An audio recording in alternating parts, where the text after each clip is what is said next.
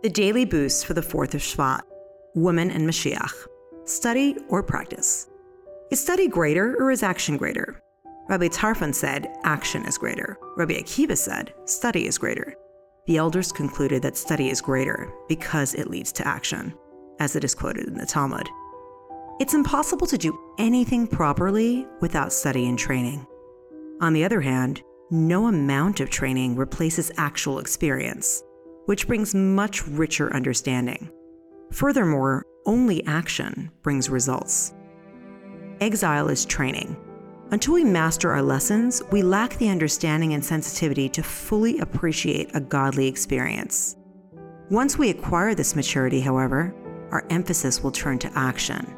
Therefore, when Mashiach comes, action will be greater than study.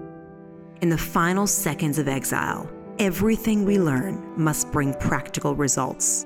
Through this approach, we will soon merit the time when no longer will a man teach his fellows, saying, Come and know God, because they will all know me.